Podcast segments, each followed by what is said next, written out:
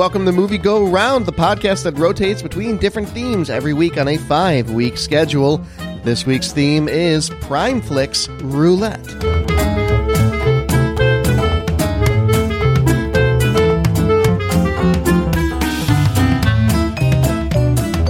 Hello, everybody. My name is Brett Stewart. Joining me for the next spin of the Netflix slash Amazon Prime Roulette Wheel, Nicole Davis. How are you?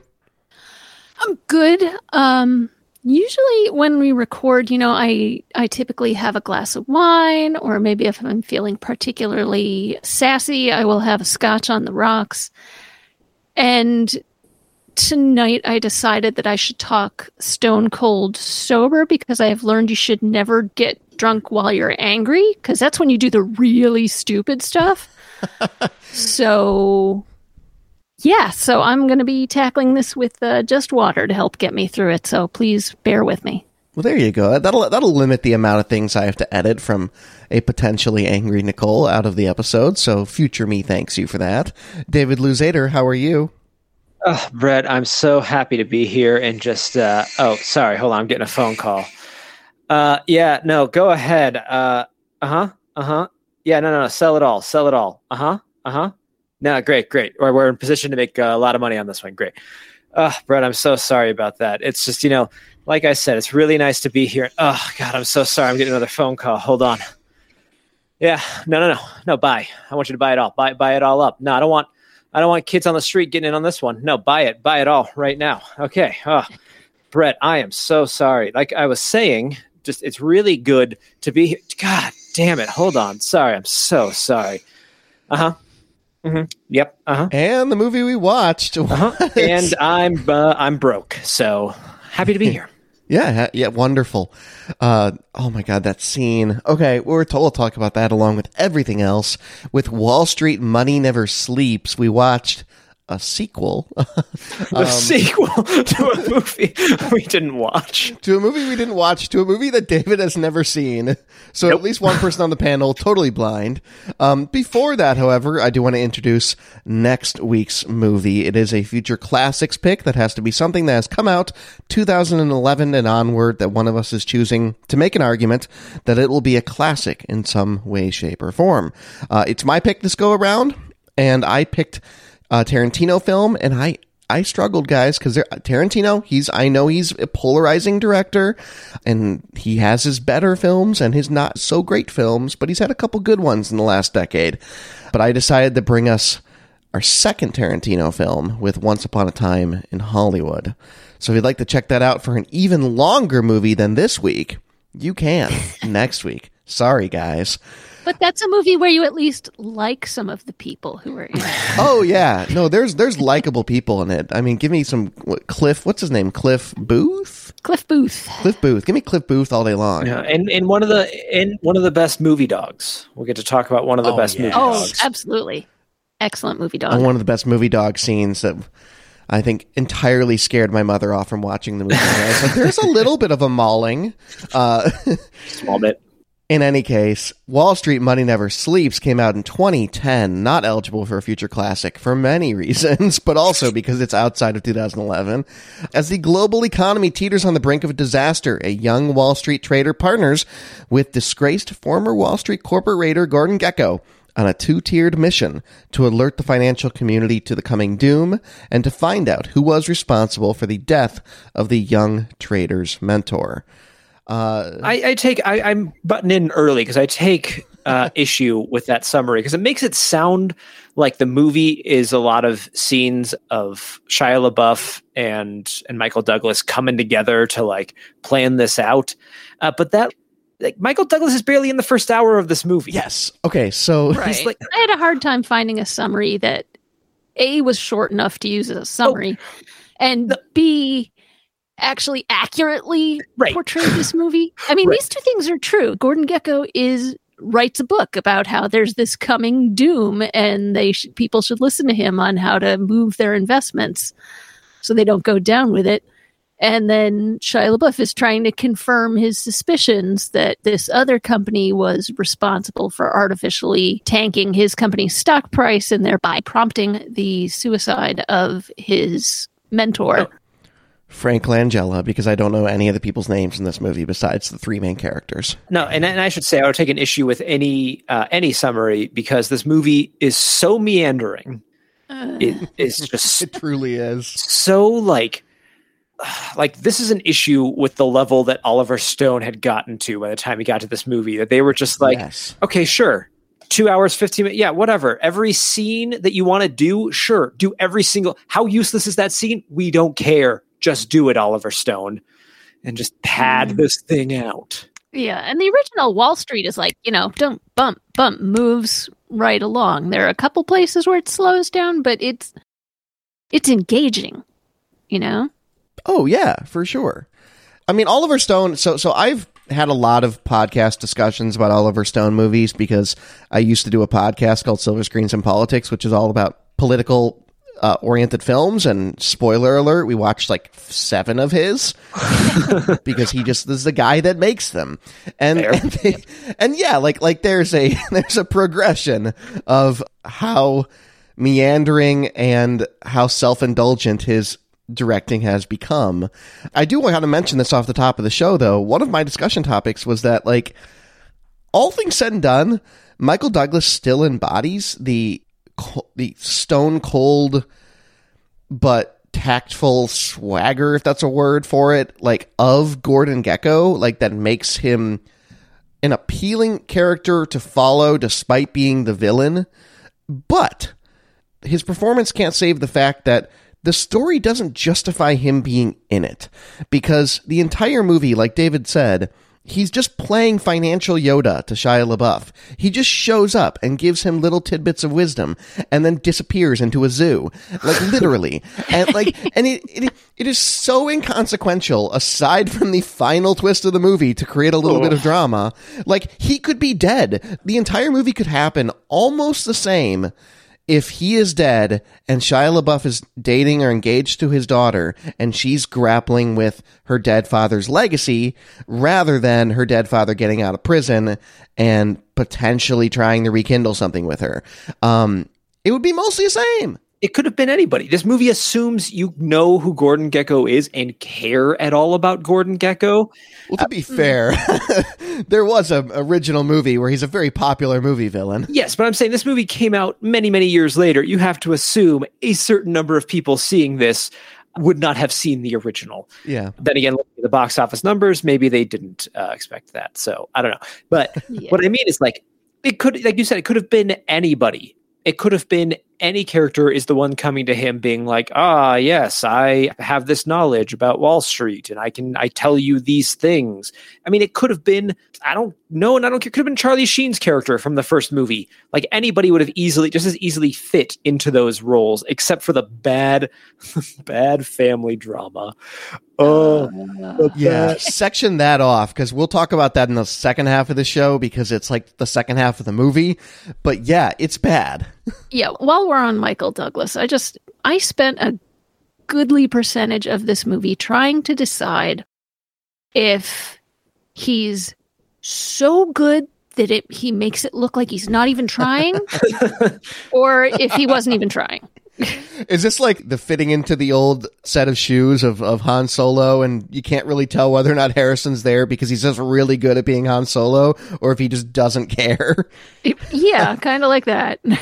yeah, I think I, I'd like to believe it's the former. I mean, this is like the def- this is is it the defining role of his career, or, do, or probably? Mm. It's one of the biggest roles. Yeah. One of the biggest, and and he seems to slip into it like an old suit. He seems to really like like that's the part I do like is like Gordon Gekko, the quick witted, um, the way he's written, I think holds a candle fairly well to the original Gordon Gekko.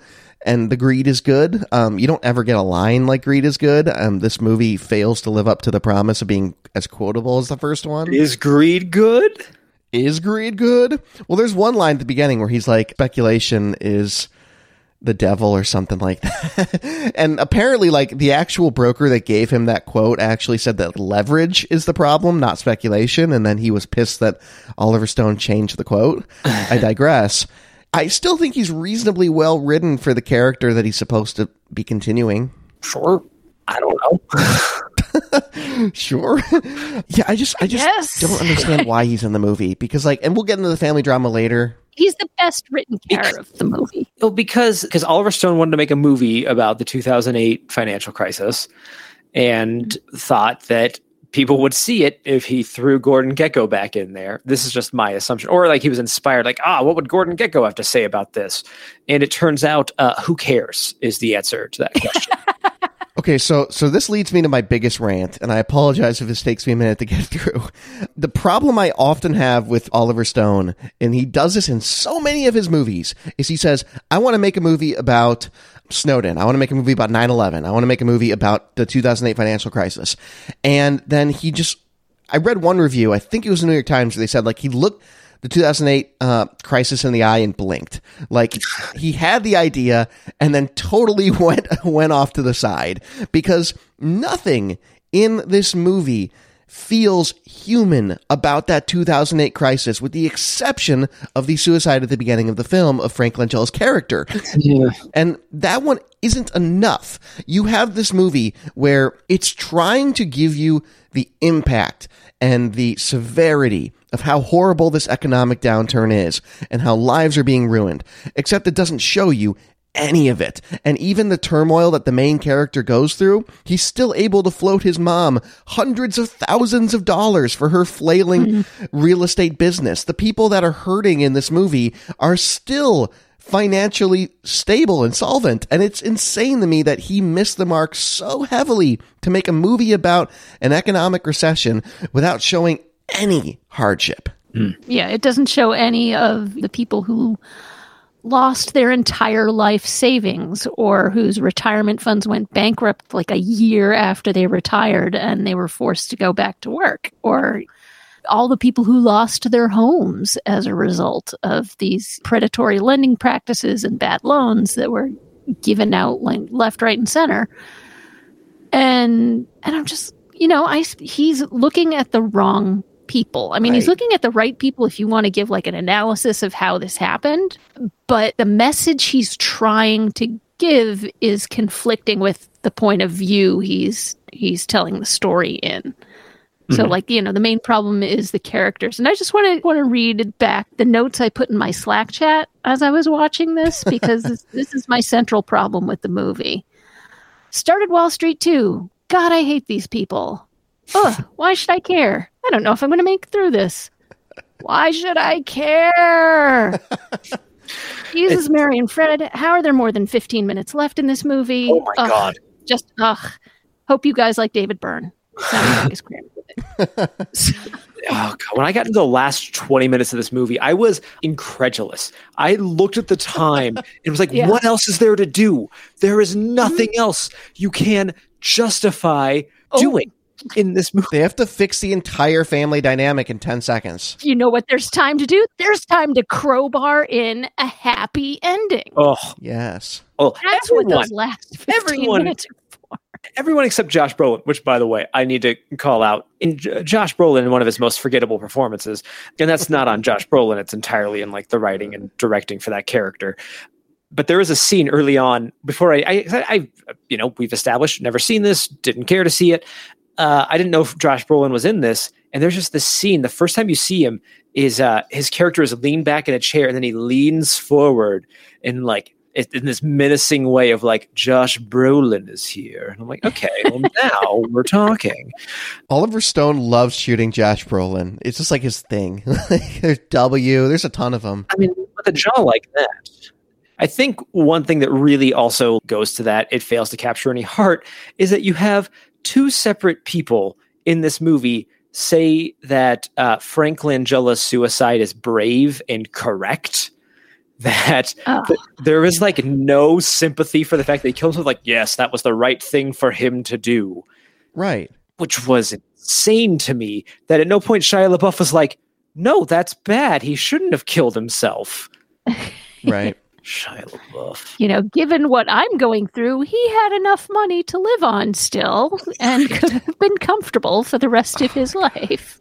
Would have been fun. And that's where you're totally right, Nicole, is that it's focusing on the wrong people because he, he wants to make a movie that shows you the ramifications of the first film's greed is good mantra. He wants to try to show you here's what happens when we follow that through 15, 20, 23 years on.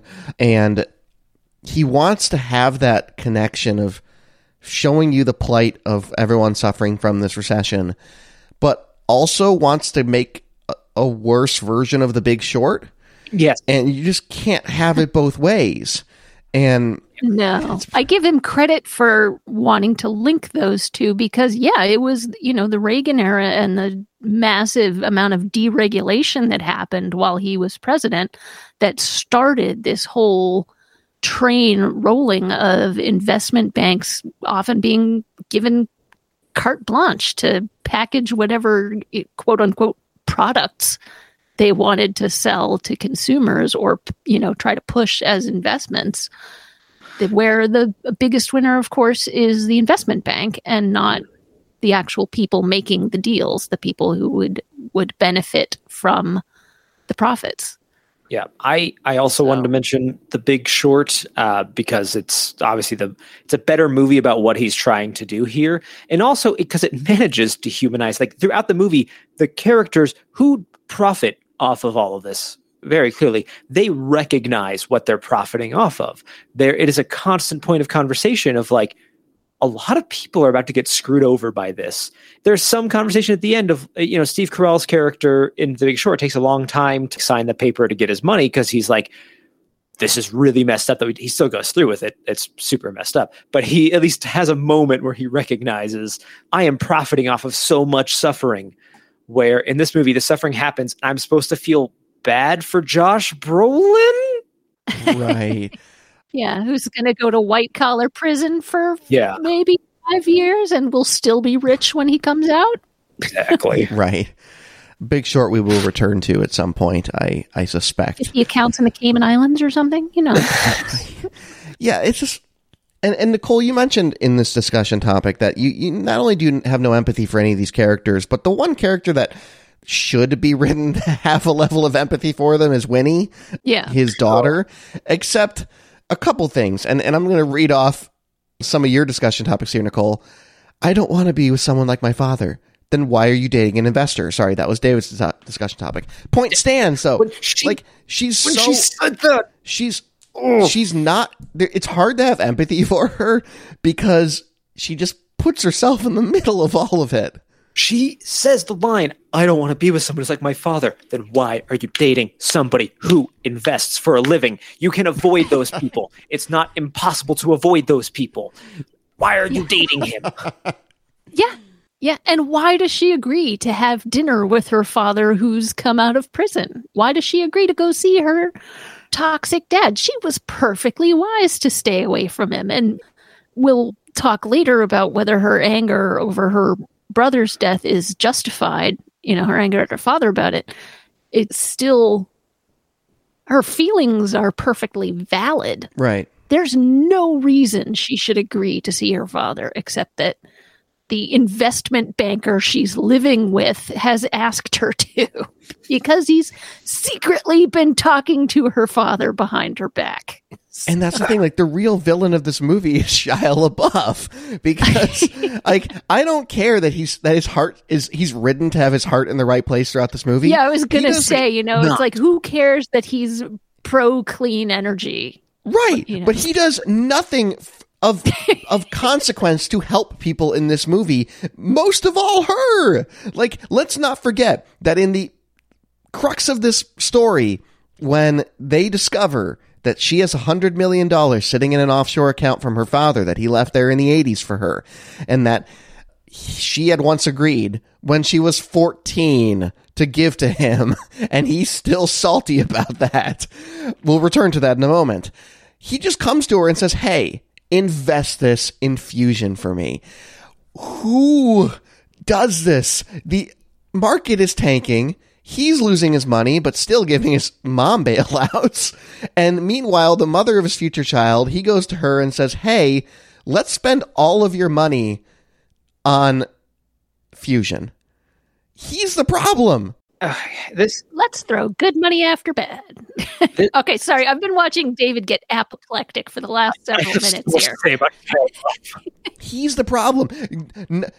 none of the bad things that happen to her or anyone else in this movie in particular happen if he doesn't make her put that money away. I mean, he doesn't make her, but she just says yes. And who would even ask that? My point is, he's a very bad partner. She shouldn't have gotten back with him. Their relationship would not have lasted as long as it had uh, if it, it she the red flags everywhere for her. And at no point does this movie try to show us why their relationship works. Also, it says a lot about Shia LaBeouf in this movie that we got 20 minutes into this movie before talking about the main character of the film. But he, the movie wants us to think Shia LaBeouf is the good guy because, oh, he believes in clean energy. But at no point is he like, I believe in clean energy because I want to save the planet. He's like, no, I'm, I'm investing in clean energy because it's the future and that's where the money is. Because I'm just like Gordon Gekko, I'm going where the money is. He's never, he's not idealistic. And he even says, I'm not an idealist, I'm a realist. It, it just, I, I, mm, this movie does no effort to make us care about any. It should try to make us care about Shia LaBeouf and think that Shia LaBeouf somehow still is an investment banker is a good guy but it just it doesn't. Whereas I hate the first two minutes he's in yeah. the movie when his That's girlfriend so hits the button to open the automatic blinds on the view of Manhattan from their high-rise apartment, and he rolls over and immediately puts the TV on to check the investment forecast for the day his first line is uh, was maddening where she was like it's time to stop sleeping. He's like that's a negative. It's say a positive like it's time to wake up. And I was like and i want to never see him in this movie again. Like i'm done. And see that's the thing is that in when asked about this movie, Oliver Stone said he wanted to create a similar dynamic to the first film that gekko had with Bud Fox, Charlie Sheen's character. Now, for for those that've seen the first film, the part of Bud Fox that makes him redeemable and makes him someone that you have some sympathy for is because the whole first act of the first film focuses on the fact that Bud Fox is a rookie, that he's not making a lot of money, he's not doing a lot of sales, he's working really hard, he's trying to impress Gordon Gekko, and he's finally able to get a shot at the big time. And then the whole movie unfolds into him becoming enamored with the trappings of this lifestyle and making bad decisions. But he doesn't start out that way this character in this movie starts out immediately at like upper tier brokerage management? Like, there's nothing likable about his about his rise whereas at least with bud fox charlie sheen had that. There's no rise he starts yeah. off in a, in, a, in a, powerful position, and then you have Frank Langella being like, "You you got the hunger, kid," and then uh, Frank Langella dies, and he's given a million dollars. I'm sorry to interrupt you. he's given a million dollars at the beginning of this movie. He's given a million and a quarter. And he yeah. immediately uses a quarter to go to Bulgaria and get his girlfriend an impossibly garishly huge engagement ring. Yeah. And then and then Josh Brolin shows up and Josh Brolin's like, You got the hunger, kid. And uh, that's kind of about it. That's people just are like, Yeah, you're super great because you believe in fusion energy. Yeah. And I mean, I hate Josh Brolin, but at least his character, you're supposed to hate his character. He's right. super good at being immediately hateable. Mm-hmm. You can tell oh, that yeah. he, he has this enormous, both physical and psychological presence in the scenes that he's in, but you can tell that his character uses it to bully people and to oh, push oh, yeah. everybody into getting his way. And that's the weird thing is that like his character is supposed to be loosely based on. I, I think it was like the CEO of JP Morgan or something like that. Oh, um, but he is loosely based on someone. and point being is that I think he took this role way more seriously than he had to because he lost 30 pounds to like look skinnier to play the role. And I'm like, sure. I don't know if Joshua Brolin, Brolin 30 pounds heavier in this role changes it, but sure. Uh, but uh, I mean, you know, because he's running uh, running Churchill Schwartz, which is definitely not either supposed to be Goldman Sachs or Charles Schwab. I'm not really sure. yeah. But I guess they did a good job. Uh, I'll give the movie this: the fake in, fake investment bank they created at least had a very plausible name. Because for a minute I had to go, yeah. "Is Churchill Schwartz real?" I wasn't sure. Yeah. Uh, so Nicole, you you asked in our docket what movies with no likable characters are still good and why? because this happens to be a film with, I think we can all agree, really no likable characters. Yeah. I, I actually did some googling because I was like trying to figure out what like other people might think about this sort of thing, and a couple good things came up. We talked a little bit about the social network a couple weeks ago and how we had a similar conversation that like really no one in that movie's likable it's still a good movie. Nightcrawler, I kind of hate everyone in Nightcrawler. It's a good yeah. one. The Founder, I really like The Founder, and I'll bring that at some point. But like, no one in that movie. Oh, no, uh-huh. actually, I take that back. The Founder has likable characters. It's the two brothers that get screwed. Uh, uh Requiem for a Dream. I wouldn't really call. Mm. Well, I guess the mom. The mom's super sympathetic. So that's a hard one to say, actually. Yeah. Yeah. And I mean, I don't love it as much as so many other people love it, but I will absolutely agree that Goodfellas is an excellent movie, but oh, I didn't yeah. like yeah. any of the characters in it. That's fair. So, mm-hmm. for sure. There are ways to make a film where you don't have likable protagonists because you make either the story super engaging or you make the evil characters really interesting or you give them something you, the way you tell the story is done with you know at least some craft oliver stone is trying to show craft in this movie there's this bizarre sequence where jacob shia labeouf's character and gordon gekko are on a train and they're having this talk okay. about investments and it's doing this really weird intercutting uh, from of like different angles inside the train and like different faces and their reflections in the window and and it's just like what what is this for? You know he's clearly trying to symbolize something and communicate something but it's not at all clear what that is. It's for the artsy flashback and, scene that happens later in the movie that uses that scene. Oh, so much to say about that where where idiot yeah. Jake realizes he got duped the second time in the movie. oh, yes, you could see that coming from a miles away. Both times.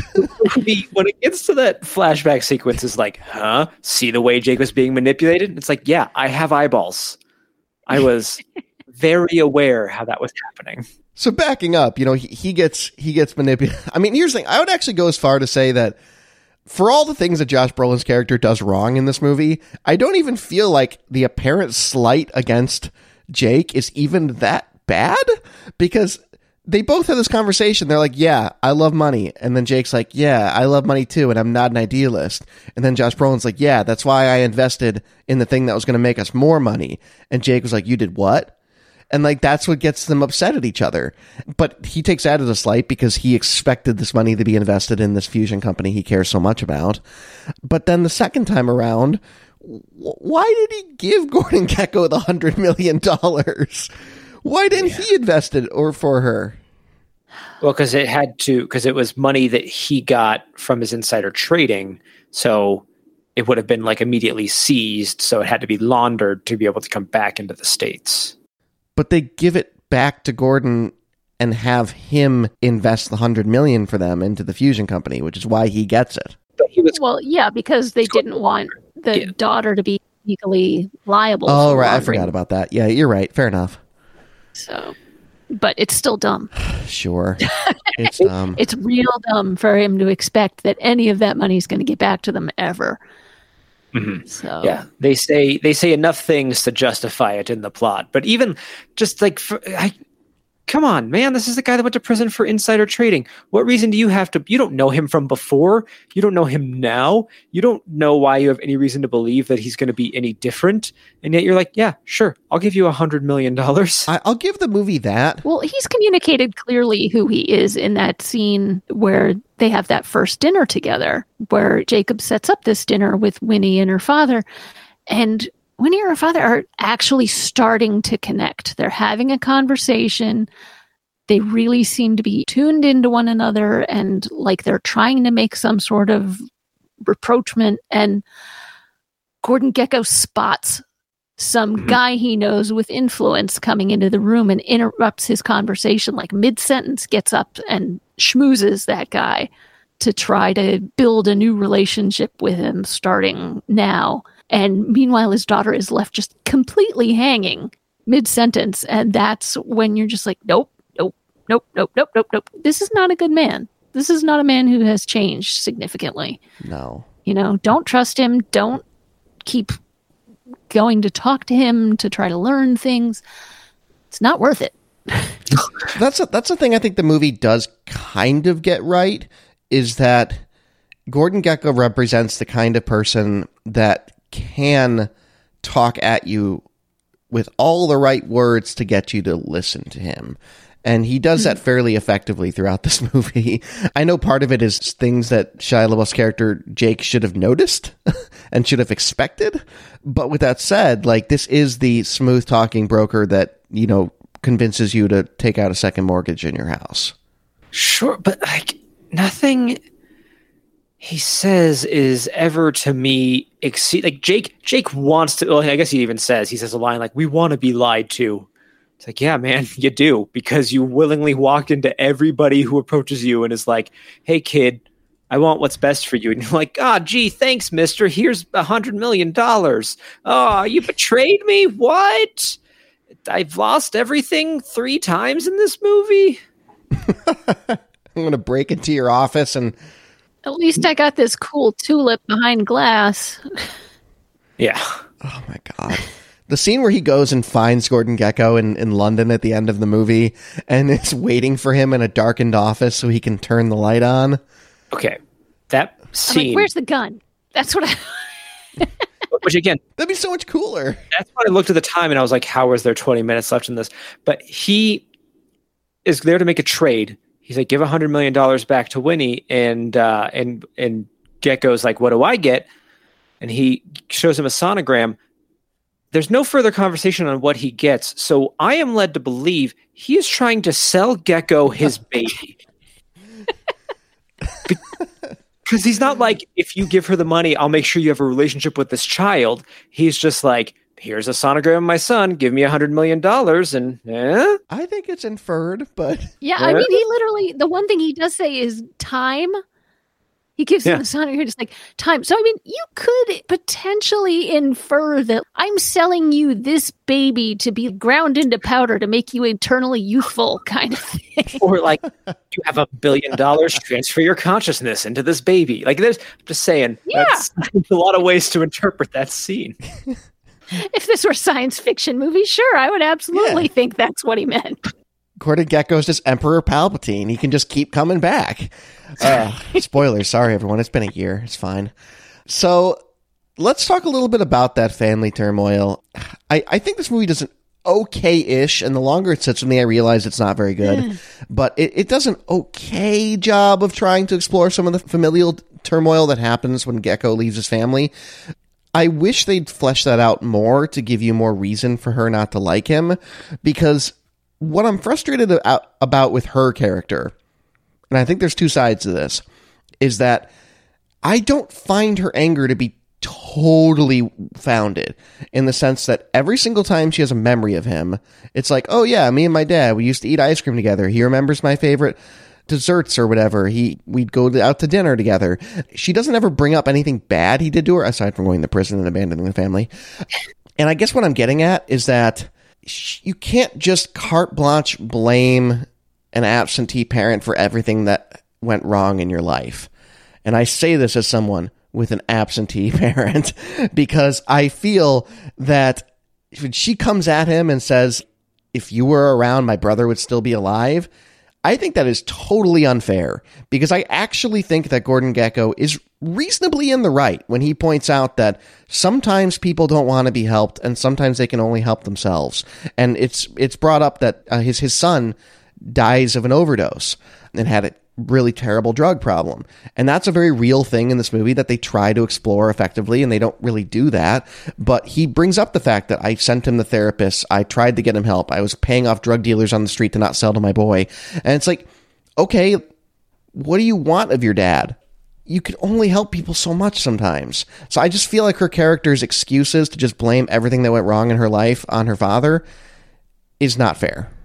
I don't know. I mean, I I don't think that that's something that she can point to with surety that this is the reason why my brother overdosed. But I think it's fair to think that way if the reason that your brother starts doing drugs is because the family is suddenly destitute and there's a huge amount of pressure on him, or he's so upset about his father going to prison and he falls in with quote unquote friends who get him started on drugs or whatever, you know, that because the dad was notorious and sent to prison, that that kind of pushed him more towards starting drugs in the first place. But I mean, it's also absolutely true that with an addiction, an addiction is a disease process and that sometimes it's going to start, something's going to set it off.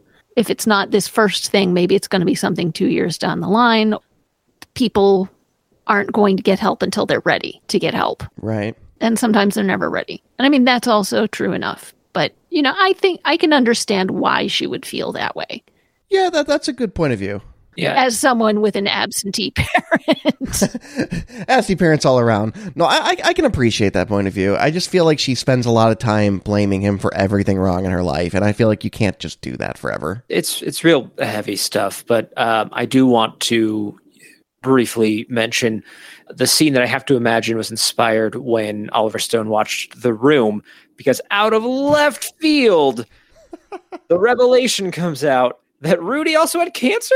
Rudy like was already doesn't doesn't he say no, like it was like a cancer. It was um, like a cancer. Oh, I misread.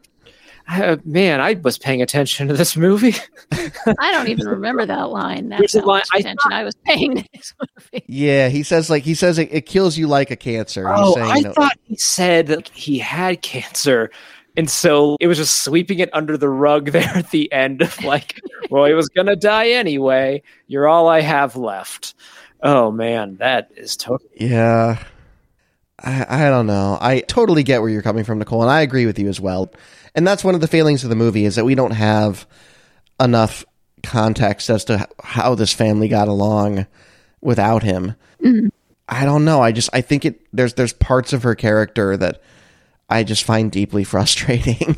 and one of those things is just this inability to look beyond this thing her dad did. And he did a, t- you know, he did a bad thing. And, and I think, well, and also another thing to bring up, he mentions in this movie that he thinks he had a victimless crime. And that's not I mean, no crime is victimless, but they could have explored that. That could have been an interesting through line. He even makes a comment in this movie about how he was small time compared to the investment bankers that were hedging funds on the 2008 crisis. They could have explored the fact that the greed is good mantra that drove him only hurt other rich people, right? Like they could have, like, there's something interesting there, and they didn't do any of it. Yeah, although it's not true that it's a victimless crime. You know, it was insider trading, which also artificially changes stock prices and affects buy ups and, and sell offs, and that. Oh, absolutely. You know, ordinary people who might have invested a few thousand dollars of their savings might have been wiped out by his activities. 100%. I, I guess what I'm saying is like, is, I don't know, could Oliver Stone have gone the route where it was Gordon Gekko gets eight years, and then the mandatory minimum pot dealer gets 37. Like I, that's an entirely different movie. You get my point, though. I think. Like I, I don't know. Yeah, yeah. I, I mean, it's like it's like we've talked about before already. He does nothing to humanize what these people do, like the people that are affect, the real people that are affected by it, but also doesn't do a good enough job of it's it's just these characters are unlikable. They're doing unlikable things. Uh, the people that we're supposed to care about are uninteresting and also like wrapped up in this unlikable world. And there's just no refuge in this movie for me to like hold on to and and say at the very least like yeah i'm rooting for them i'm not rooting for anybody in this movie there's nobody to there's nothing to root for sure josh brolin gets his but i don't care at the end the, let's talk about the end scene because talk about a totally useless that is a the end scene of this movie is uh so Shia LaBeouf and Carey Mulligan break up and uh, but she's still pregnant with this with this kid and he is stalking her i guess at the end of the movie he's like walking behind yep. her and uh, they have a little conversation as they're walking home and he's like i don't know how to fix this and she's like i don't know how you can fix it either And then Michael Douglas shows up and is like, Hey, I put that $100 million into that fusion thing for you, buddy. And then walks away. And they're like, That fixed it. And they kiss. and that's the end of the movie. And it's it is staged like a How I Met Your Mother scene, where like he's walking away, she's going up the up to the door, and then Michael Douglas like enters the middle. and It's like, hey, kiddos. Yeah. Terrible. Yeah, these characters are not fleshed out enough. They're not detailed enough. There's not enough of their backstories, or at least of the new characters. There's not enough of their backstories that you form any kind of attachment to them. And I don't want this movie to be any longer. Uh, you know, you could fit that in with a little more judicious editing of other scenes that are overlong and tedious and overly explanatory. And uh, do we need to see Shia LaBeouf racing Ducati motorcycles with Josh Brolin? Is that is that really necessary? I was just about to mention that. You don't want nine minutes of that? You know, it's one of the more attractively shot scenes of the movie, but it, uh, so what? You know, I Yeah. don't care. I don't care. Correct. Yeah. That's a failure of the writing. So, 100%. Uh, Bud Fox does show up, a, a puffy Charlie Sheen cameo, as you said, Nicole. He shows up at this fundraiser. I've never quite understood what people meant when they said that someone looked puffy. No, I always just thought that that meant that the person looked like they had gained weight in the face. But no, he actually looks like puffy. Like if you poked him, your finger would go in like an inch and a half and come back out like he's permanently swollen. And apparently, this was the height of his. He was way into using steroid creams, and apparently so much so that it got into his bloodstream. We're Um, we're in the tiger blood era. Right, right. Yeah, he was. He's What a time to be alive. goodness gracious. I'm just going to point everybody to the Wikipedia article about Charlie Sheen. It's because there's just so much to cover. Was that the last, like, public meltdown of a celebrity that reached, like, that dramatic of a height? I feel like it might have been. That dramatic of a height, Like, Tiger's blood was a thing for, like, maybe. Yeah, I mean, Shia LaBeouf has had public meltdowns that have. right, but it was gone in, like, a day. Like, I remember Charlie Sheen being, like, five news cycles. Well, it's because Oh, Charlie Sheen just like couldn't stop giving us things. Yeah. the man Right. not stop being like, by the way, here's other ways in which I'm totally off my nut. yeah, and then he, like, claimed that he cured HIV. Not that he personally cured it, but he had received a cure for Ah, HIV yes. from some like quack um, doctor. This was the era where he was like deep into steroids, deep into his drug addictions. You know, he's the only person I ever knew of who injected liquid cocaine rather than snorting it or just switching over to heroin. In his cameo, he's got two women with him as his dates, and he was in fact living with two women at Oh, the time. that's what it was. I remember his, like, two, like, live-in wives. That was part of the whole scandal thing. Right. Yeah. It's just a distraction in this movie. Yeah, it is.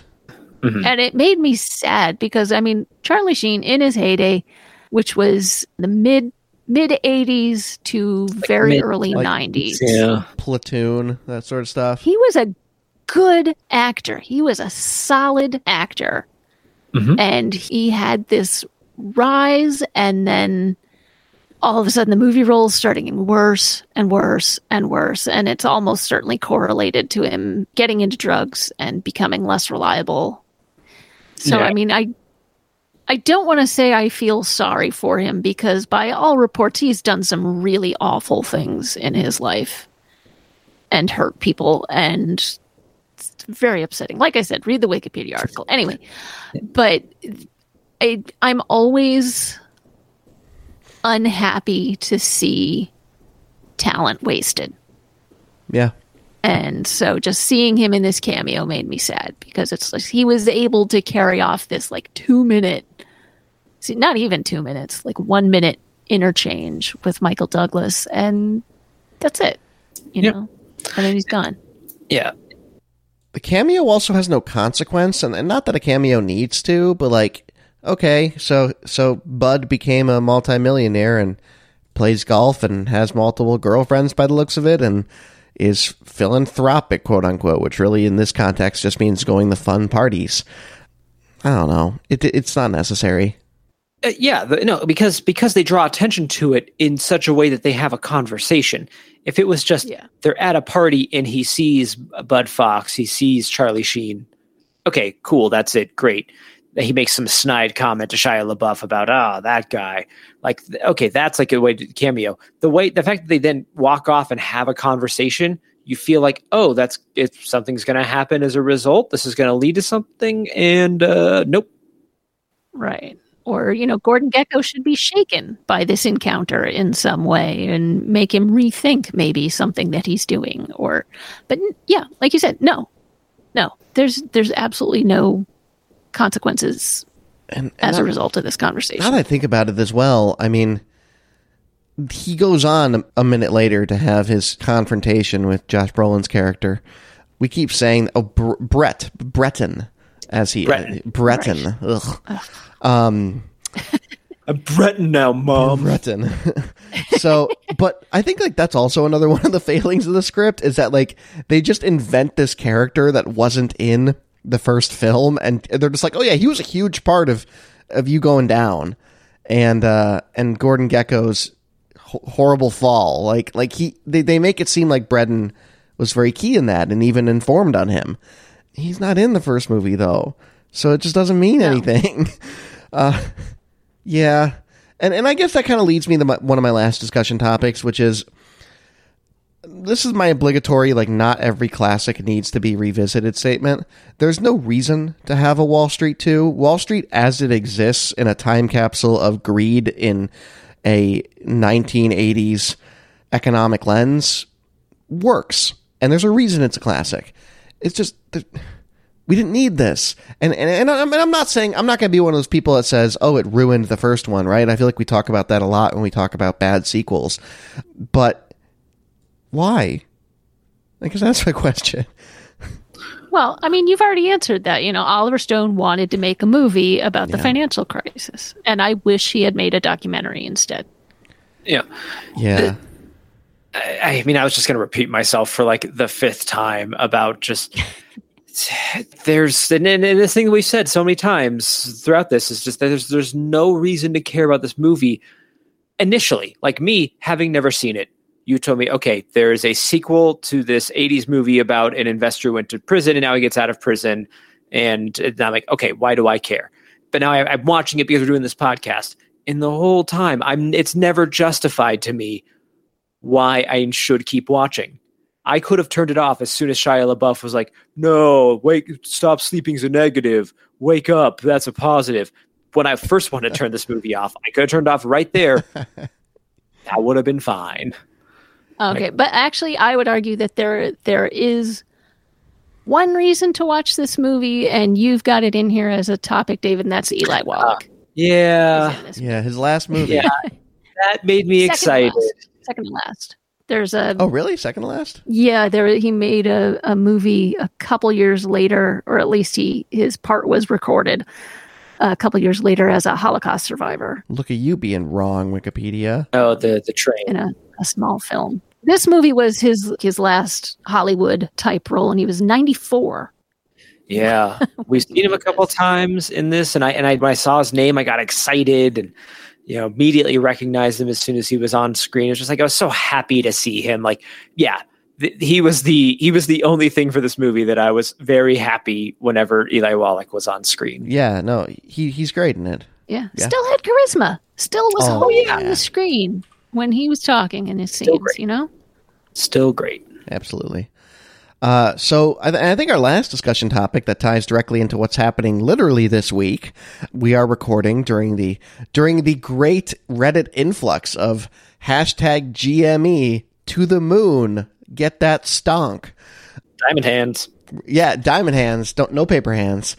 C r slash Wall Street bets for context. Or or like watch any news. Like it was just, this was on NPR this morning. They were talking about this.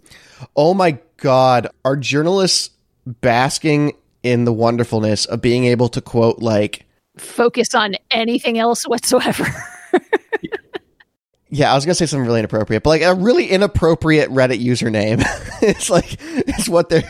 Yeah. Oh yeah. Yeah. And there's many of them. But in any case, what's what's literally happening this week is that a, a Reddit a, a subreddit basically targeted the GameStop stock and have attempted to do the same with BlackBerry and AMC. And these are companies on the verge of bankruptcy. And GameStop in particular is historically rare because it was over 100% shorted. I mean, this is designed for hedge funds to make money off of failing companies.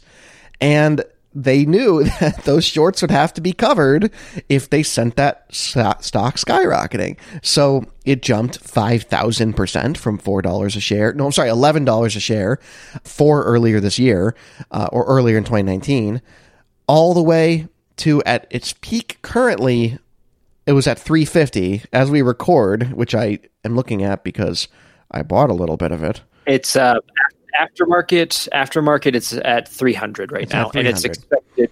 Expected. Uh, the the squeeze is supposed to happen next week. Uh, Right. right. I, I, I, I might be following a little bit too much. We don't need to go into details. Yeah, you and I both. Uh, the, uh, yeah, the short of it is, ha, the short of it is that people said publicly, we're going to screw over GameStop to make money. And regular folks were like, hey, we can screw over you to make money. And now the rich are upset about that. So, Wall Street, money never sleeps. Right. And and I think it's so funny that we watched this movie this week because the, the line in the movie about speculation being so horrible and how that is the source of all of our problems and how it is an unsustainable model for an economy moving forward. We are living that right now. Uh, and, and who knows where this is going to end up. But I texted several people this week of like, I have to watch Wall Street 2 for this podcast, and everything happening on Reddit is so much more entertaining. Oh, for sure. Uh, r slash Wall Street Bets is infinitely more entertaining than anything in this movie, um, and infinitely more problematic. Please don't take financial advice from them. But I suppose if you did early enough this week, you're paying off student loans and buying houses because that's what's happening right now. Mm-hmm. So I, I just wanted to call that out. Yeah. I, I, I think that this movie tries to. I, I think if it had gone deeper, and, and The Big Short does this again, why it's a much better movie. But if it had gone deeper into why that system is so incredibly broken and why it is designed for hedge funds by and large to succeed, whereas the, the retail investor gets screwed, that'd be a cooler thread in this movie to explore. It would have some sort of moral point. I feel like this movie doesn't come away with any sort of message. Like, he goes to prison at the end of the last movie. There's a very clear message, and I don't feel like this film has one. Um, no, not at all, because he doesn't go to prison in the end. He's rich again. because he stole his daughter's money and speculated in the stock market with it. Hey, she promised to float him when she was 14. That line where he's like, she promised to back me. I'm like, she was 14 visiting her dad in prison. Yeah. She was a minor. You put the money in trust for her. It's her money. You screwed her out of it and refused to give the principal back even when you had 11 times that amount. right. The last thing I'll say about their horrible relationship is the way that he wins her back initially is saying, You're all I have left. And that was apparently enough for her to be like, You're right. We should have a relationship. and then and then later being like, I told you this would happen to him. It's like, but you also let him back in. Like, Yeah. Yeah. Side note don't let anyone ever tell you that you, quote unquote, have to forgive a Uh-huh. toxic family member because you don't. Right. There are people that you can choose to treat like family and be your family. Hang out with those people, the ones who like you, the ones who treat you with respect. Mhm. It, just because you are blood related doesn't mean that you are obligated to them until death. And like that's my frustration in part as well with this movie is like that could have been an angle, right? Her going through this self discovery of like realizing that it's okay to just block him out. I'd still like to see that with more nuance. I'd like her to, you know, I don't I don't know. This movie has none. I got nothing, guys. Yeah. I got nothing. and my last thought Natalie Morales was underused. Yeah. Which one is Natalie Morales? She is the unnamed trader that it also works for Josh Brolin. That Mhm. was initially talking to the Chinese investors. Uh, she's she's been in ten million like things. She was in Parks and Rec, right? yes, she Yeah. was. Okay. hmm Oh boy. Yeah, she was there, and I'm like, oh yeah, I know her. Oh, she's good. Uh, she- oh, she's gone. Okay. Yeah. All right, guys, I'm done with this movie. Do we? Do we? That's how I'm going to end this podcast. Reminder: next week is future classics, and it is Yes. going to be Once Upon a Time in Hollywood, an even longer movie, but hopefully much more interesting. Yeah, much more entertaining. I think so, and we have a guest on that episode, which will be fun to hear. But let's go around the table. David, where can people find you online? Uh, people can find me under the username Davluz. That is D A V L U Z. Find me around. And also, I just launched the Instagram for Hit Me One More Time. So if people want to follow that, you can now follow us. Hit Me One More Pod is our username there. Right on. Very good. And what about you, Nicole? I take care of our Facebook page at facebook.com slash movie go round podcast. Very good. You can find me on Twitter at I am Brett Stewart. You can email the show. We'd love to hear from you. Hi, hi at mgrpodcast.com. Let us know if GME took you to the moon or if you have any other thoughts on Wall Street Never Sleeps. But otherwise, we'll see you next week with future classics. It's Once Upon a Time in Hollywood.